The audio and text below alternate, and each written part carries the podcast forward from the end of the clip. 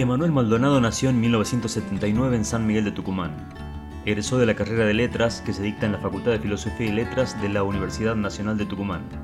Ha sido profesor de Epistemología de los Estudios Literarios en la Universidad Nacional San Juan Bosco de la Patagonia, donde residió por varios años. En Tucumán actualmente se desempeña como docente en los niveles medios y superior no universitario. Ha publicado artículos en la revista Dixie sobre cumbia, sobre el escritor Osvaldo Lamborghini y sobre los trabajadores de la zafra y el limón. Colaboró como columnista encargado de la sección literaria del programa radial Plazas de la Victoria, de Pueblo Rock y de FM Metropolitana. Se autodefine como un escritor inédito, amante del ajedrez y del billar. Escuchamos Cuando la Cati casi mata de Manuel Maldonado en la voz de María de la Paz Gallegos. Era domingo. Eran las dos de la tarde. Recién se levantaba de la cama donde había estado dándole explicaciones a la resaca y al mareo que le duraban. Toda la cerveza de la noche anterior todavía burbujeaba caliente en la cabeza de la Katy, medio en pedo todavía. Se reventaba los granitos de la espalda en la galería de su casa cuando le llegó el chisme en un mensaje de texto. Alguien le estaba birlando el novio. El número de teléfono era desconocido. El mensaje decía, Amiga, un puto se la está chupando a Juan Carlos a la vuelta del baile.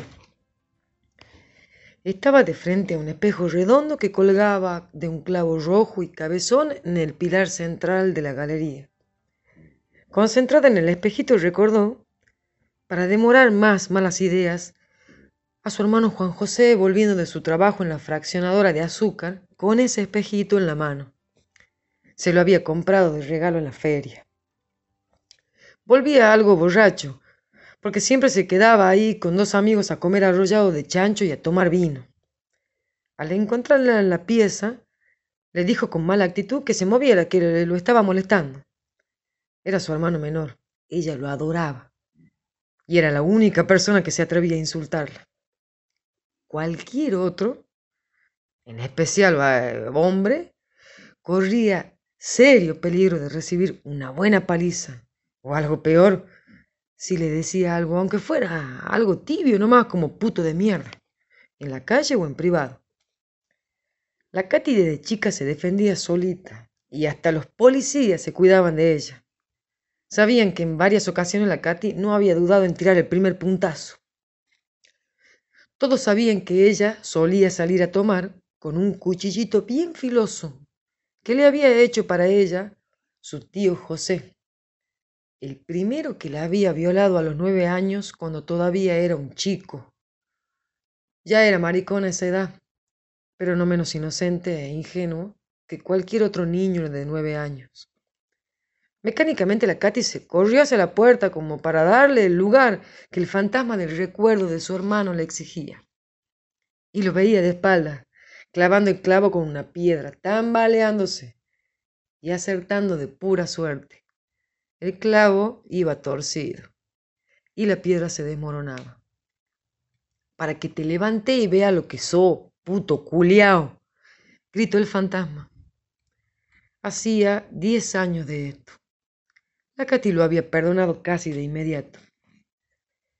La rescató de los recuerdos una llamada de teléfono que no atendió. Decidió con la mente en blanco volver a lo que estaba haciendo hasta antes del mensaje y de sus recuerdos. El espejo, aunque pequeño, le servía. Primero se ubicaba los granitos maduros con la mano. Luego se ponía de perfil la espalda y el rostro hacia el espejo, de manera que con cierto esfuerzo, de reojo, como espiando el lado oscuro de alguna luna, podía ver cuando el pulgar y el índice, o el índice y el dedo medio, como tijeras, apretaban y la mierda salía. Así se sentía un poquito más limpia. Cualquiera que la conociera habría esperado una reacción más fuerte siendo ella tan impulsiva y bruta. Pero no. La lectura del mensaje solo le había producido un leve espasmo en los músculos de la cara y una muy veloz evaluación mental de los niveles de certeza que podía deducir del texto, la posible verdad que encerraba, las causas y las consecuencias de un engaño, la mentira y la mala intención de quien quisiera hacerle daño a ella y a Carlos. Siguió trabajando en sus granitos. Ahora se asombraba de su propia frialdad ante la catástrofe que veía venir. Pero no quería ser exagerada. El paroxismo y la condición de locas era lo que más detestaba del carácter femenino. Por eso siempre había tratado de evitar las conductas inconsecuentes con la gravedad de las causas. Una amiga feminista y tan alcohólica como ella le había dicho hace mucho que era una machista y que ese aire de superioridad era un residuo del macho que tenía en su mente. La Katy se enfureció con esa amiga y no volvió a hablarle más. Le llegaron dos mensajes más. Tenía que actuar con cordura. Escuchó las cortas vibraciones que venían de la pared baja de la galería sobre la cual había quedado apoyado el celular. Los ignoró. Estaba segura de que no le agregarían nada a lo importante que ya había leído en el primer mensaje. Sabía que solo debía tomar una decisión. Se iba al baile y lo comprobaba.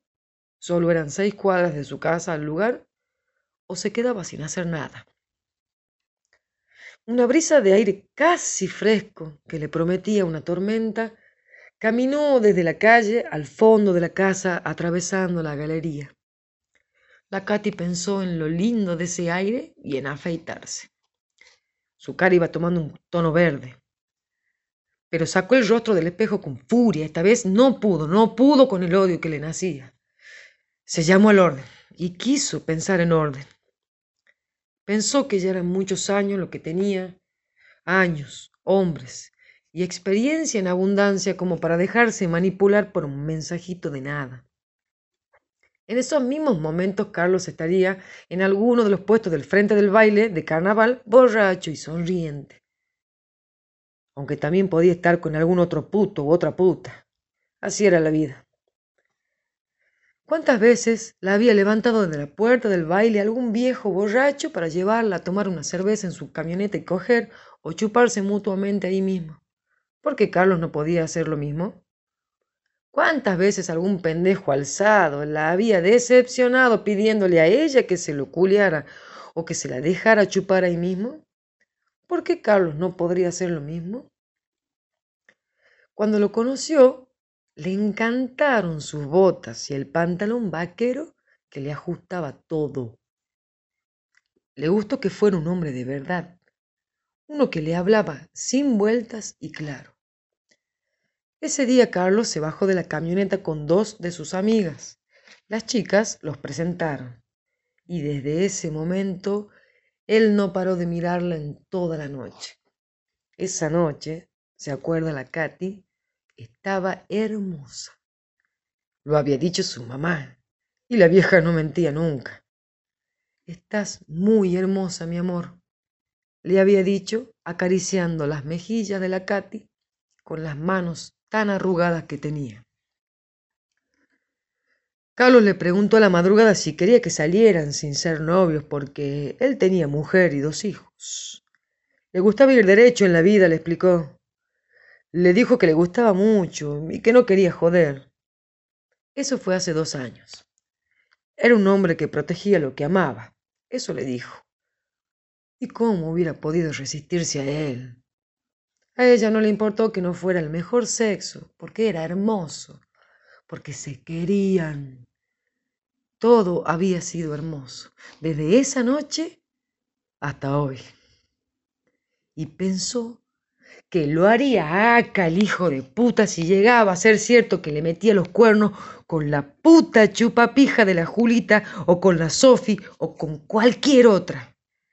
Seguro estarían ahí en el medio de la mugre de los yuyos, seguro estarían ahí abajo del techito, a la vuelta del baile, donde todos los podían ver transpirando el alcohol, tocándose. Y pudo verlos de verdad en el vapor que se levantaba de la calle hirviendo. Se estaban besando. El asco le recorrió los cinco sentidos y uno más. A la Cate que giró el rostro con desprecio por la imagen que le devolvía el espejito. que dejó todo, todo como estaba y se fue a la cocina y sacó dos envases de cerveza.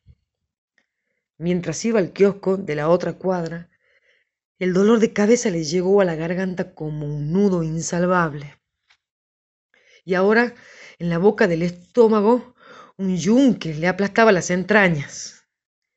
Eran el despecho y la decepción, porque se daba cuenta de que lo que decía el mensaje era verdad. Porque en su mundo esas cosas siempre eran verdad. Casi corriendo por el medio de la calle, cada uno de sus pasos en el aire dejaba nubecitas de polvo que le ensuciaban de un marrón mierda los pies. La Katy caminaba tan rápido que cuando sus rodillas se golpeaban le hacían doler. Iba con las ojotas, que no la protegían del calor del suelo, de piedras que le llegaban a quemar los talones. Con la mano izquierda agarraba los dos envases, mientras la mano derecha palpaba el cuchillito en su cintura.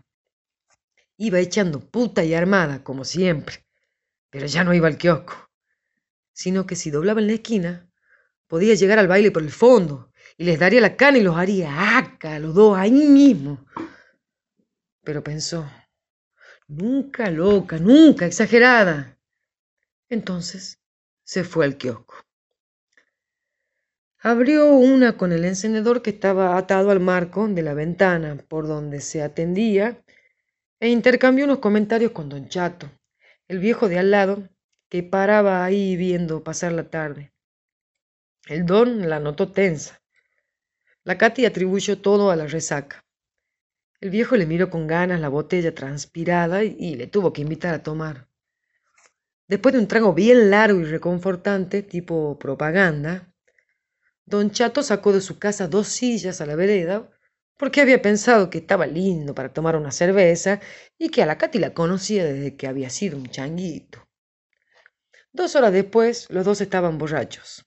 Hablaron del barrio, del padre de la Katy y de la mierda que era la vida. Ya no los encontraría, ya no podría saberlo con seguridad. Y fue un poco feliz. Y le sonrió al viejo. Estaba calma, estaba serena, estaba como como se está cuando uno se emborracha de día. Y el día aún ardía. Y abrieron otra. Como ocho iban tomando justo cuando llegaba la mujer del viejo, con la que la Katy siempre se había llevado como el orto. Pero como el hombre estaba borracho y solían escapársele trompadas, no dijo nada a los compañeros casuales. La Katy vio que era el momento de irse.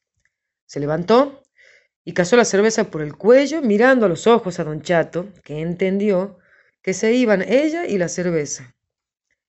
El hombre asintió, cuando se sorprendió viendo lágrimas de mujer en los ojos del changuito que había conocido.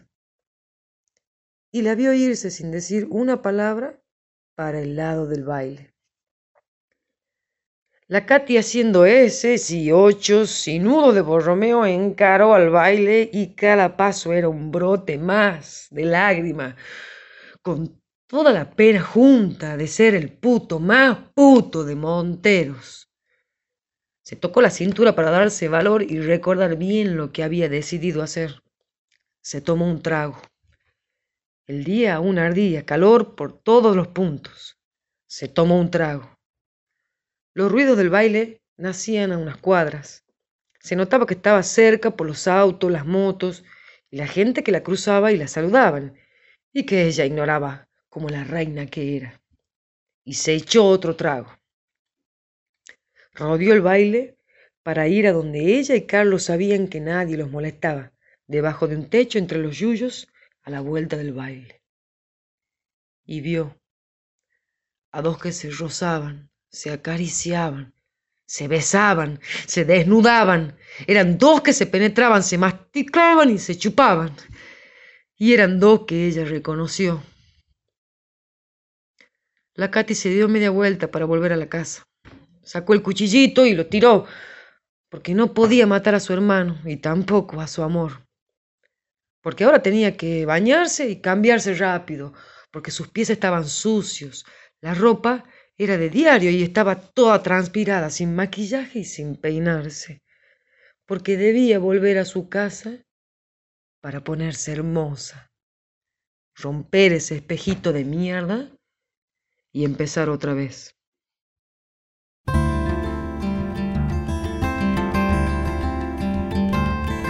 Sin Miga Podcast, la pata sonora de una revista digital que milita para el campo nacional y popular, dando visibilidad a la producción cultural de los artistas, pensadores y científicos de Tucumán que se destacan en todas las áreas del conocimiento. Podés encontrarnos en las redes sociales como Revista Sin Miga o en nuestra web como sinmiga.com.